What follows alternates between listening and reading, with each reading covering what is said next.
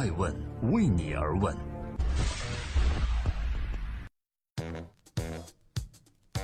Hello，大家好，今天是二零一七年的十一月二十一日，欢迎聆听《守候爱问美食人物》，我是爱成，记录时代人物，探索创新创富。每天晚上九点半，我们准时上线各大新闻客户端和爱问的官微官网。今天共同关注投资外行明星人权捕获独角兽，凭的是运气吗？如果说在这个人人皆投资、人人皆创业的时代，向人权学习绝对没错，因为这位曾经向女神借款三万，又曾经跨界从演艺到投资的人权，必定有妙招。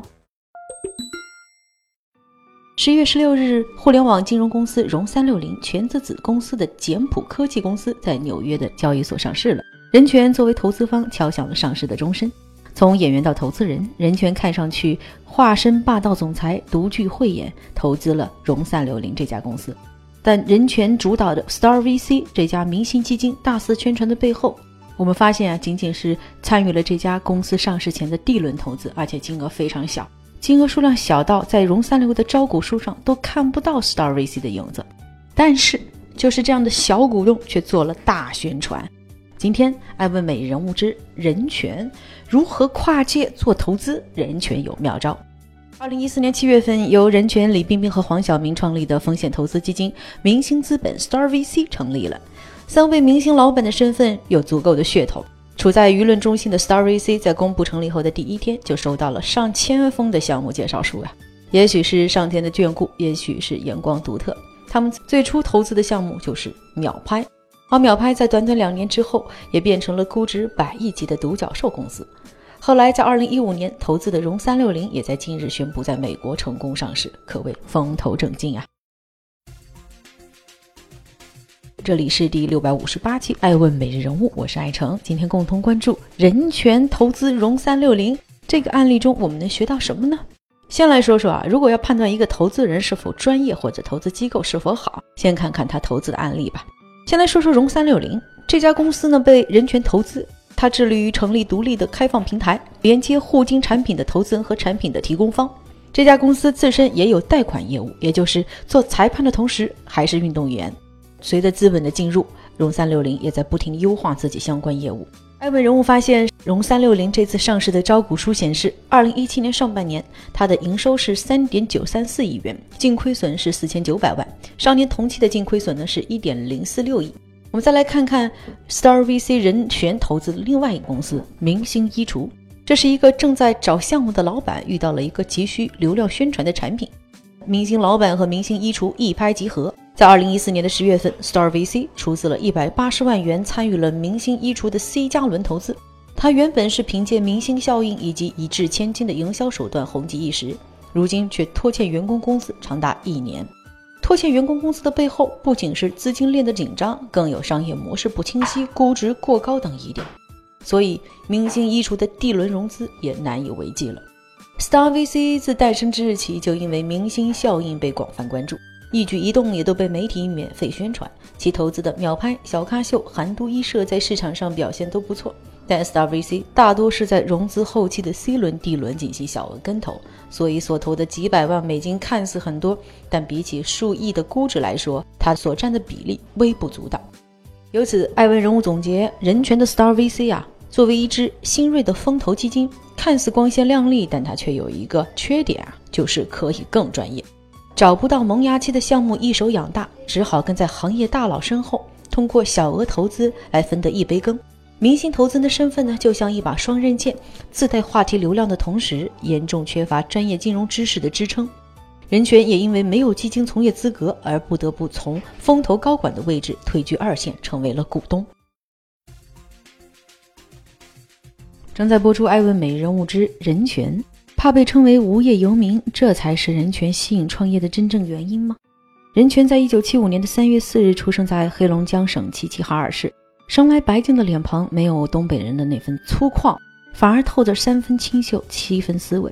一九九三年，他成功考入了上海戏剧学院表演系，本身就是人群中闪闪发光的帅哥，还在高等学府接受过表演训练。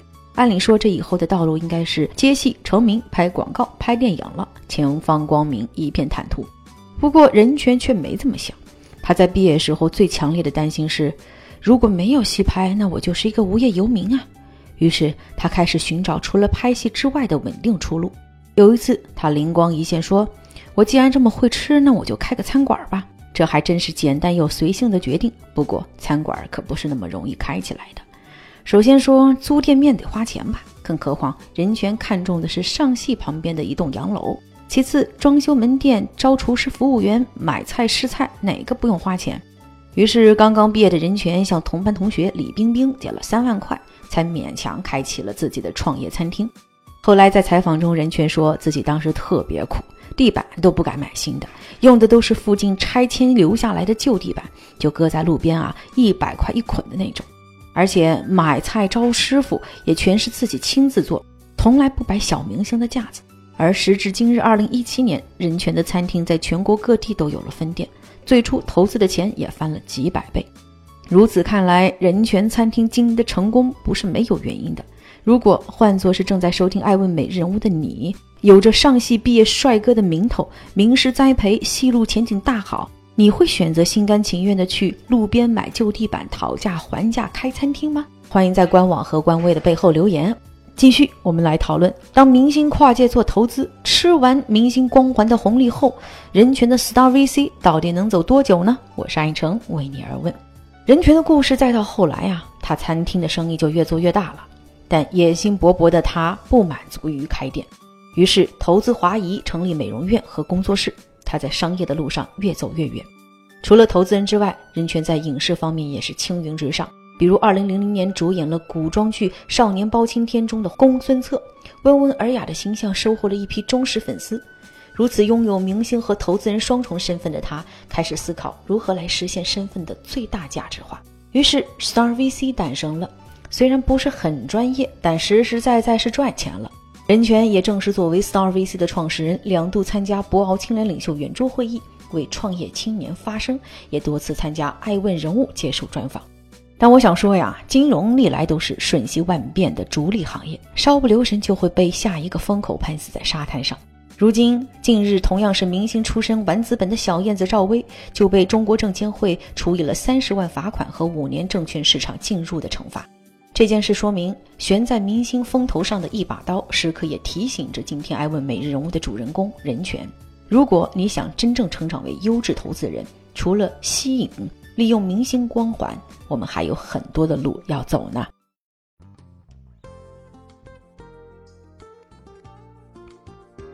在今天爱问美人物的最后，我想说，从演员到投资人，是忧患意识一直推动着人权进行角色的转变。的确，我们每天都有很多事情要做，你在抱怨劳累的同时，就会浪费大量时间居安思危。